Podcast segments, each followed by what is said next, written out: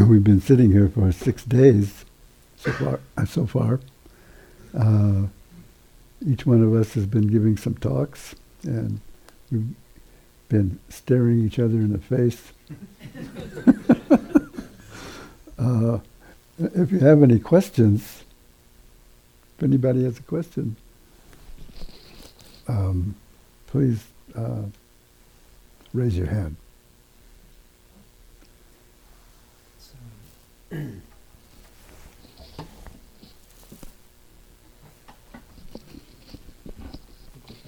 should probably use this. Oh.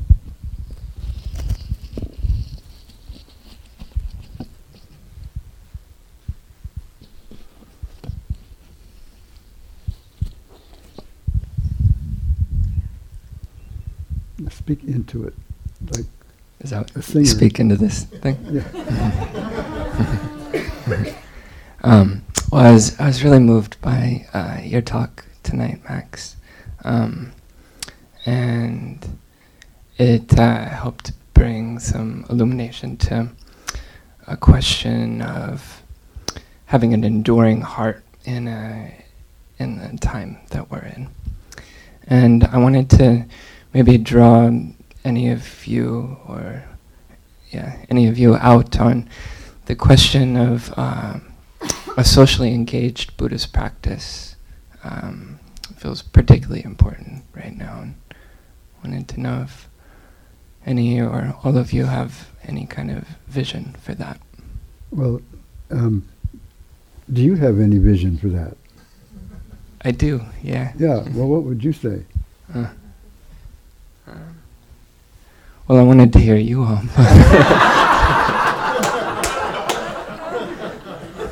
But it, th- this is such a big subject. yeah. So if we could, you know, if you could say s- about this or this part of it, Uh-huh. that would make make it easier.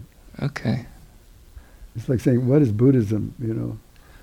Well, um, I wasn't really prepared to give you my response, but uh, uh, I could say that um, for me, particularly, uh, looking at my daily actions and the uh, the implications my daily actions have. Uh, um, one thing that's been on my mind in this retreat is the importance of a vegetarian diet, um, and uh,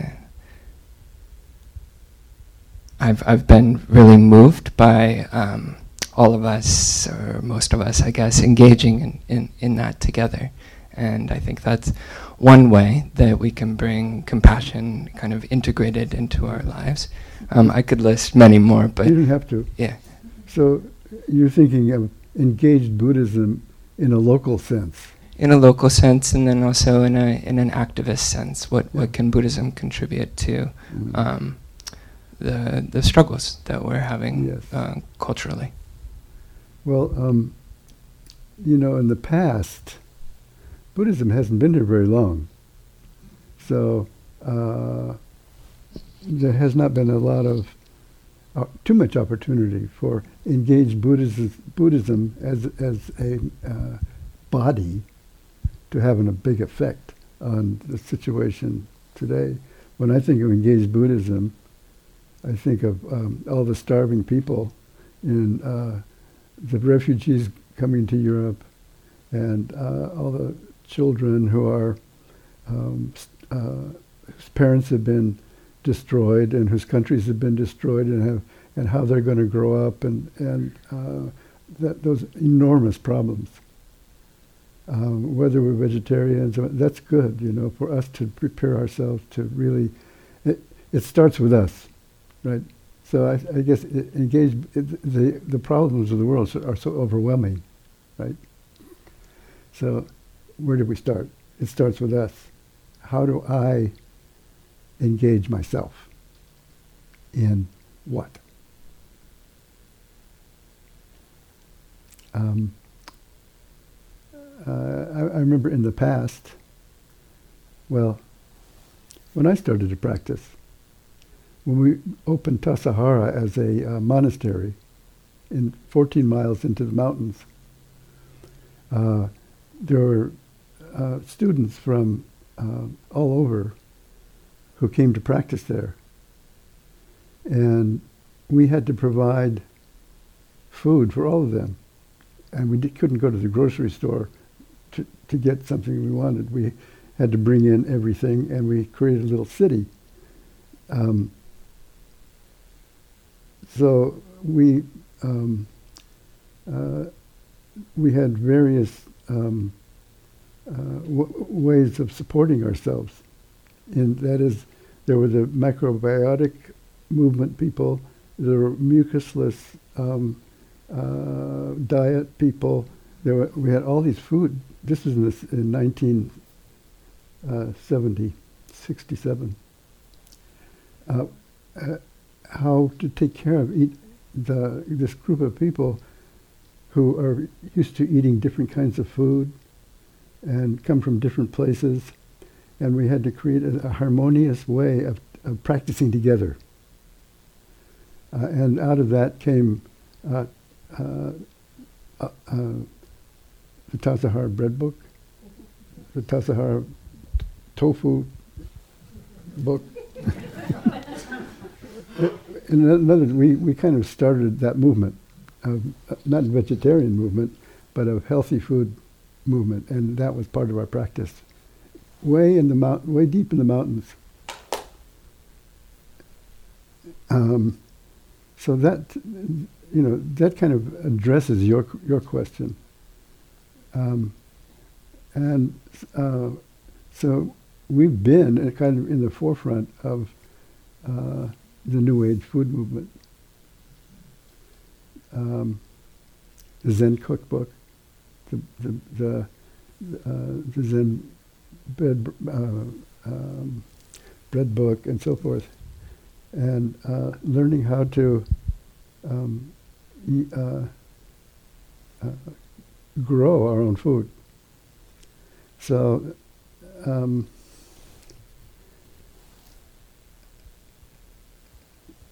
uh, taking care of you. Uh, um, I think this movement is already happening. When I think of engaged Buddhism, I think somewhat politically. Actually, politically is the way I think about it. We've already engaged the food thing, but the political thing is so enormous uh, that I, I don't think we can ignore that. We don't like to name names, but we know what's going on. And uh, how to actually address that. We used to do marches all around the, um, uh, the, uh, we sent letters to the government complaining about the Iran-Contra stuff way back then. and uh, um, forming a ring around the, um, the, uh, uh, the, the um, Lawrence lab. Uh, the, uh, so we, we did marches and we're out in the streets. So engaged Buddhism is kind of like, what about the Burma? You know, what, what about all the, the Rohingya? And how do we, it's so enormous. It's like, we call it a, a mosquito biting an iron bull. It was a kind of Zen term, mosquito biting an iron bull. Uh, uh, does it have an effect? How can we be effective? That's engaged Buddhism to me. Um, um, all these things are, but uh, so my bottom line is right and wrong, good and bad are happening in the world, and that will always be happening. But you have to stand for something, whether it's whether you win or lose.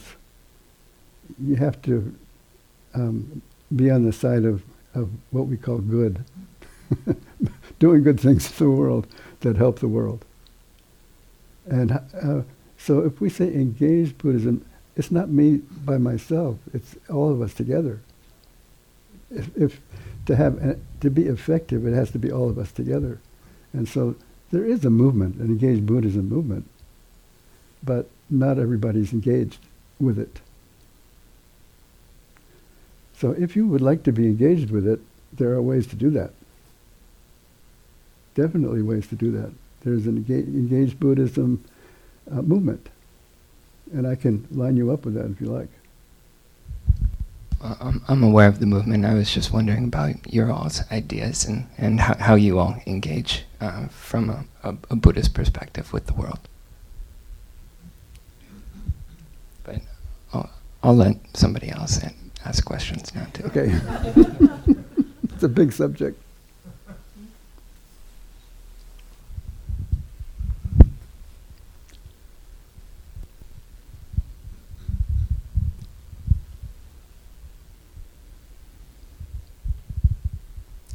I was just wondering, um, can we have a mindful pillow fight or something tonight to, to celebrate the, the closing of the retreat?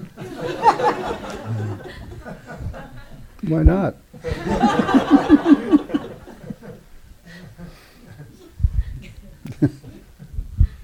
I'm not clear about the difference between equanimity and tranquility. Oh, Could somebody speak to that a little bit? um, is this a question? I thought I was the questions were for me, but Yeah, yeah, it's for him. You can answer A- that. anybody's fine. I'm not choosy. If you don't know the answer, you should be equanimous and calm.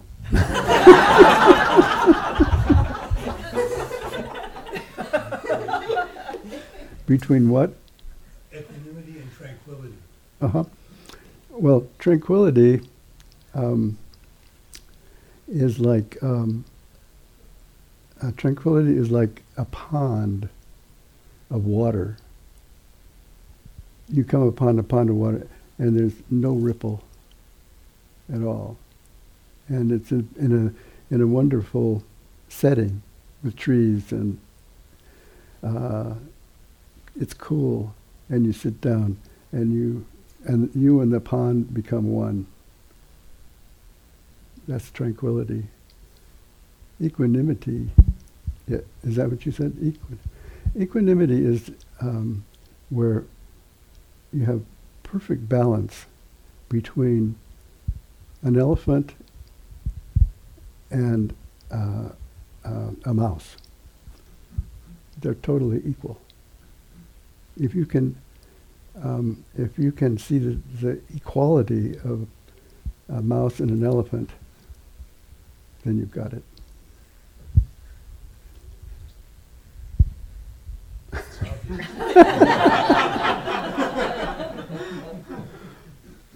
They equally exist. Yes, they exist and equ- as equals. they balance each other, but one is way over here and the other one's here.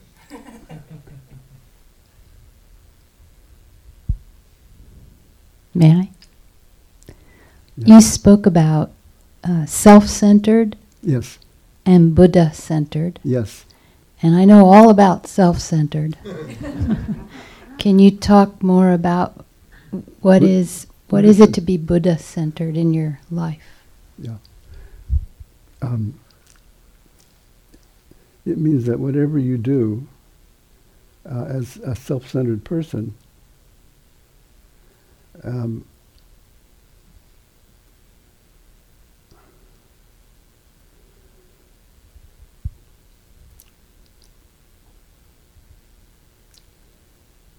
you ask Buddha if it's okay. Is this okay? Is this okay? So then you answer yourself. It's not okay, or it is okay. So you're as- asking the questions, and Buddha's answering. And sometimes Buddha, before you ask the question, Buddha will say, "Uh oh." so you you're a two-headed beast. One is you, and the other is Buddha, and you talk to each other without being schizophrenic.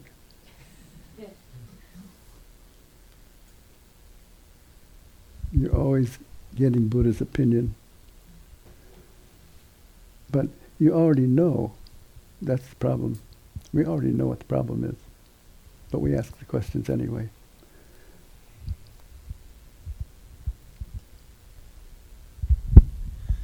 Um, for those of us, for those of us for whom it's our first retreat, Oh, and um, I know there's qu- a few, of, quite a few of us here, um, and for those of us who always kind of like to know what to expect, who I think is probably everyone. Um, do you have any suggestions on kind of you know going back into daily life, uh, just kind of what to expect, and I guess kind of how to uh, how to um, readapt, I guess. yeah, what, how, how do you make a transition back into your daily yeah, life? yeah, exactly. That's always a good question. Yes. Um,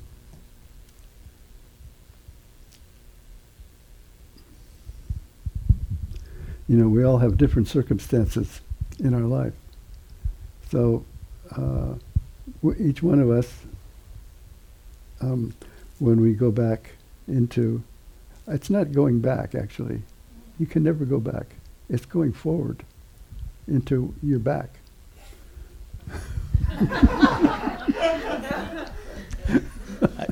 so, so think of it as going forward. Everything is new. This is where you left. You know, you came, and and you dropped a lot of stuff, Right. and you come out of of this shell, and you, as a new chicken, a new chick, you go back and you see everything new and different. You see things in a way that uh, it's the same thing that you see, but you see it in a different way. And so you should be open to not making judgments. Just totally open. This is um, uh, um, um, serenity, your calm mind, which you have now, and um, uh, samadhi. You, you, we're not aware of our samadhi power necessarily, but when you go back, samadhi power will be to just stay open without judgments about anything. Then you will form your judgments when things happen. But your judgments should not be centered on yourself, but should be um, to see things clearly. That should be a goal when you step out to see re- things in a new way. Um, enlightenment, you know, is not to s- see something different, but to see the same thing with different eyes. So, um, uh, to meet everything in a new, and not a new way, but in an open way.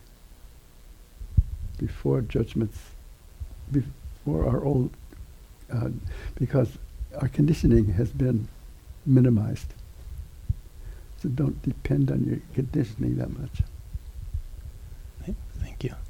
You're welcome. I like you. You were sitting there the whole time, not moving, and I was wondering what you were like.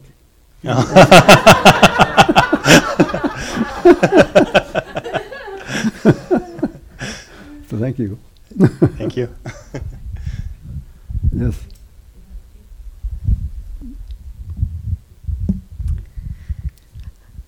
On the first evening, you um, spoke about how um, you weren't sure whether or not you were going to make it because you had trouble with your Yes. your knee. So I wanted to know h- h- how's it been and how are you feeling? Well, strangely enough, I didn't know how I was going to um, uh, deal with the problem I had with my legs, right? But I wasn't worried about it. I just did not worry about it. I just, I'll just see how it is. That's all. And as it, because of that, or in spite of that, um, it's been easier and easier to sit all, every day. So usually, you know, we come to session and it gets harder and harder because, but it's been getting easier and easier. So that's good. And uh, my knee was really in bad shape for a couple of months. You know, it's all swollen up and all this. So little by little, but I've been sitting long enough that I always sit through everything. I've never let anything stop me. So I just, that's just my attitude. And I, I just have confidence, bad as it was, that it will work out. Is it equanimity? Yeah, equanimity. Definitely equanimity. yeah. I didn't let my mind get overturned. I think that's part of equanimity is not being overturned.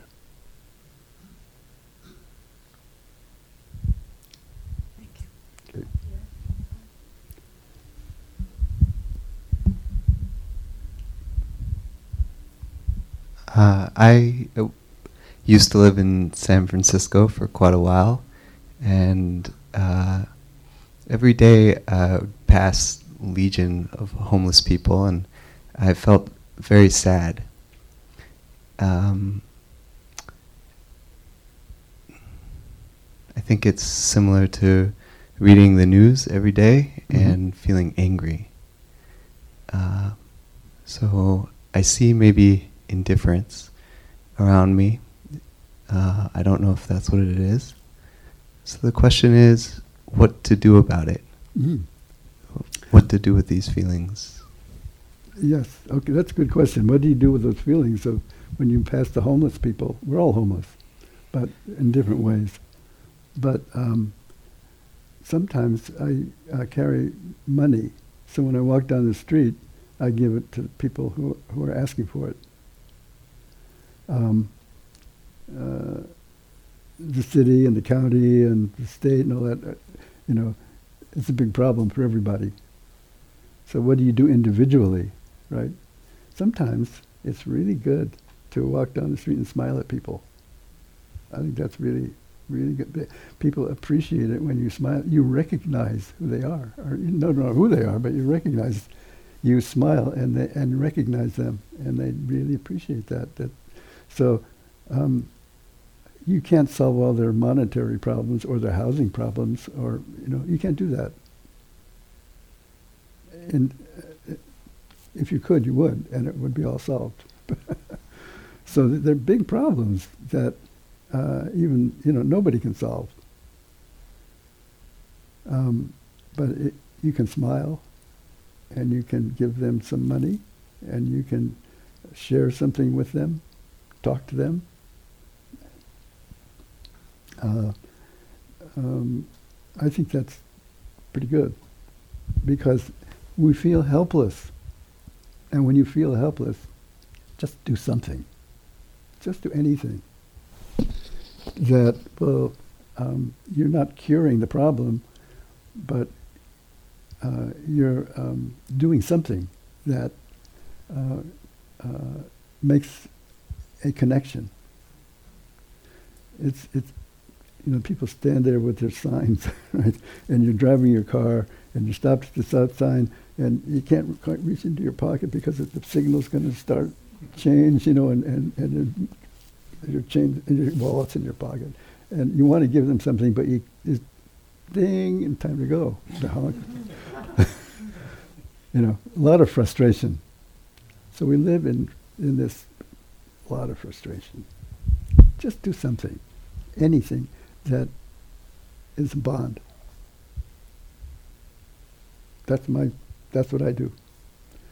And uh, if you have, you know, if you're part of a Zen center or uh, Vipassana center or something, like uh, we um, uh, have a, uh, uh, a homeless meal that we once a week or once a month or something we um, we cook for the homeless. We uh, in our, our Zen center and and uh, San Francisco Center Zen Center does stuff like that too. So participate, you know, in something like that. You can participate. There, you can volunteer to feed people uh, if you get a hold of some organization that is um, feeding them. As a corollary, can can joy exist? That's joy. Well, for example, I didn't feel joy last November 8th, and I, I don't feel joy when I walk in the streets of San Francisco. Yeah. My home. You well, know? you know, there are things that are crushing for us, and so at that moment, you're not feeling joy. People get slaughtered, you're not feeling joy, right? But joy is there underneath, so that when the opportunity arises, joy arises. If joy wasn't there all the time, you wouldn't have access to it. So joy is, has nothing to do, I don't say it has nothing to do with circumstances. Circumstances make us happy, circumstances make us sad, circumstances crush us, and all this. But joy is not dependent on that. Joy is something very deep in our psyche, in our being, um, that allows us to actually live. It's a sustaining aspect of life itself. And you don't always feel it, but it's there, and it's a, it's a sustaining factor. So, yeah.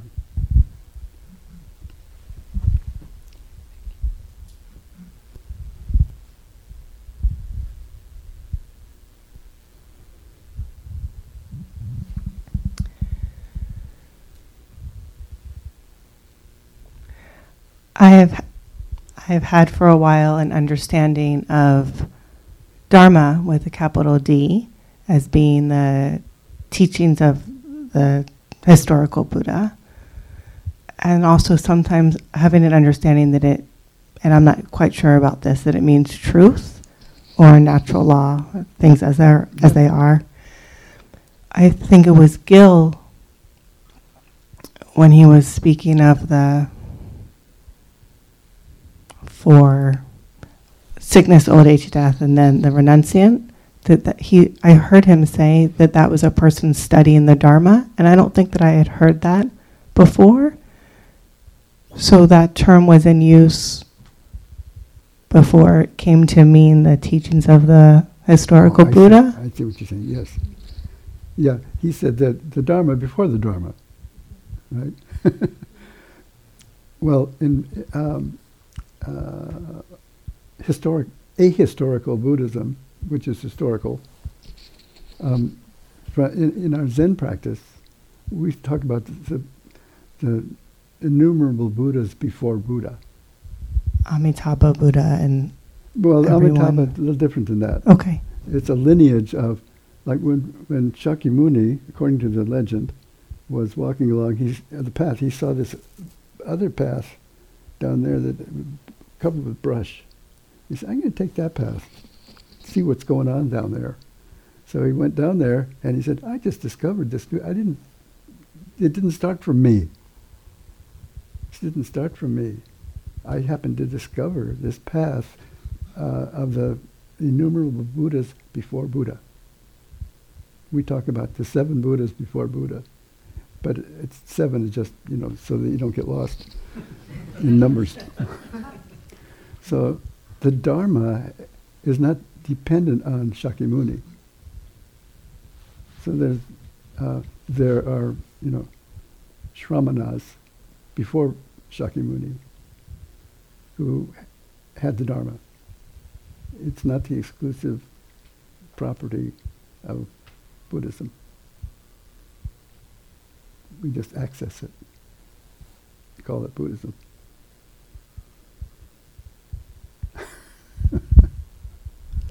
Neither of these questions need to be answered now, but that your response evokes for me who or what is Shamana, and then why is Amitabha Buddha not part of the seven? Because Amitabha is um, a, a, a um, um, uh, it's um, I don't know. Great. I got two of those out of you now. Thank you very much. Thank you for being here with us this week.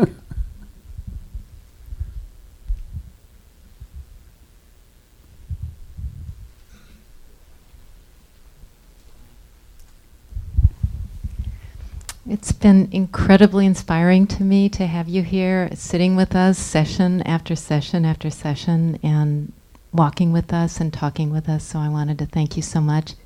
And my understanding is you've had more than 50 years of um, Buddhist life. And I'm wondering if you'd share with us um, a bit about your path, what brought you to Buddhism, and the things that have inspired you, and through these 50 plus years, and through the struggles that I'm sure you've encountered uh, in the practice. Um, Oh. thank you, and your Well, wisdom. That's a tall story. I mean, it's a long story. Um, but I can make it short. Um, well, uh, somebody uh, took me to, the short version is, somebody took me to Sokoji Temple in San Francisco, which was um, where Zen Center began in 1964.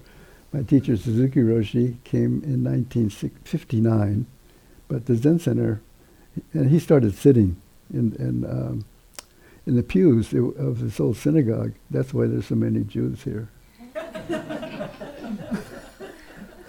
and uh, the Japanese congregation had uh, bought this uh, synagogue, so um, he was sitting in the pews, and and people called him up, and he invited them to come and sit with him, and that's where when Housing Center started. And so I came fairly early, 1964, and uh, uh, practiced there with Suzuki and, and the Sangha. And as it grew, and then 1967, uh, um, we started uh, our, a monastery called Ta- at Tassajara, Zen Mountain Center at Tassajara Springs. And we were very fortunate. It- it- what I find interesting is that the Buddhists are getting some of the, have been getting some of the most wonderful real estate in the country. it's pretty amazing. I mean, I'm totally mouth-dropped at this place. So, um, uh, Tassajara what became the first um, Zen monastery, or maybe Buddhist monastery in America. And then um, uh, we have a big city center in San Francisco, and a, and a big uh, center in um, Marin County called Green Gulch. And in 1967, um, we started the Berkeley Zen Center. And Suzuki Roshi asked me to find the place. So we found it and uh, developed the Berkeley Zen Center. And, um, and eventually I became the abbot of the Berkeley Zen Center. And then in um, 19, six, eh, 1988, uh, I became co-abbot of San Francisco Zen Center at the same time that I was still abbot at Berkeley Zen Center until 1989, 98, 97, 88 to 97. I was co-abbot with um, Reb Anderson. And uh, so um, I haven't had any hard times. it's all been fairly, fairly easy. Truly. Well, I did have hard times, but I'm not going to tell you about them. so, um, uh, you know, the practice has developed. It's it's been just been opening up and developing, and I've just been doing what I've been doing.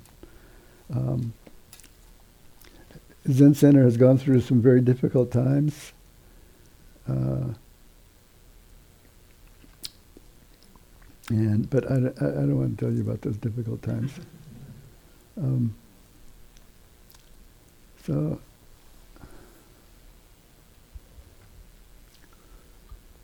we just had our 50th anniversary of the Berkeley Zen Center this year, last month, and it was a, we had a wild party.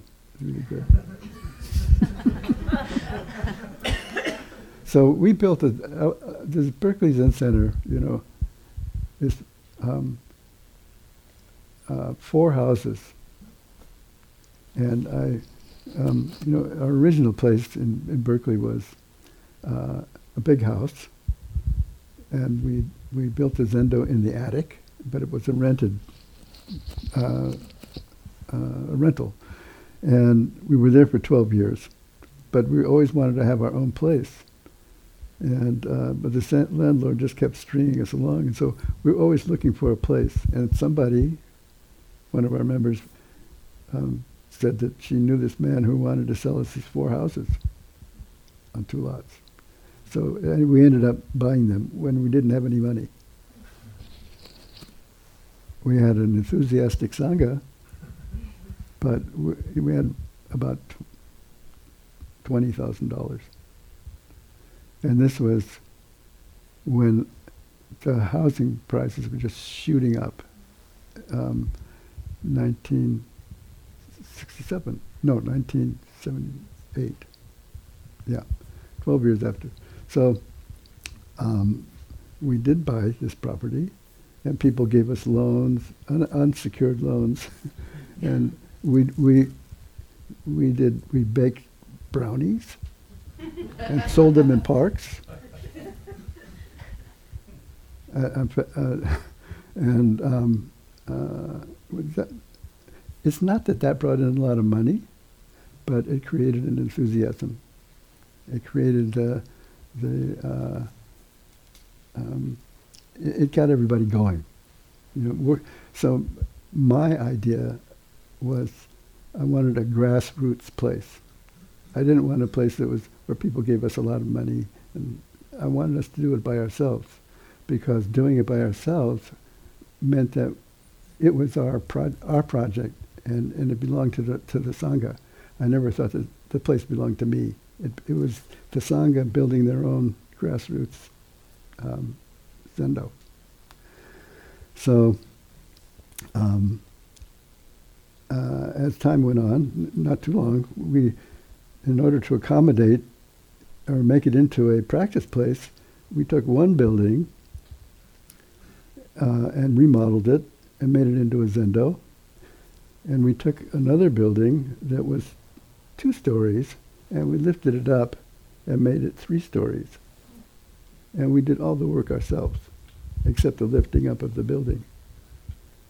It, as it turns out, um, when you have a project, carpenters arrive. This is the law of Buddhist practice. and then they leave when it's all done. It, because they like doing this kind of work. They like, you know, it, it's unusual carpentry, and a lot of it's joinery, and you know they like doing all that stuff. So um, we built the whole place ourselves, basically, and um, we have people practicing with us that have been practicing with us for 50 years, 40 years, 50 years. It's kind of turned into a family, you know, thing because so many people have have been there so long. And we like to have younger people coming in, but I like the older people. because I think that maturity, people come here when they're mature, come to practice more when they're mature. I, I, I think a lot of younger people need to do be out in the world for a while before they actually start practicing. They need to, to see the problems, why they need to come to practice. But I'm not saying that should be that way, but I think it is like that. And uh, you know, a lot of times older people, um, when they, they come when they're younger, and then they leave for 10 years, and then they come back and start practicing again, but with a different attitude, good attitude. And when they come back, it's just like, hi. And they, you know, just like you haven't been gone.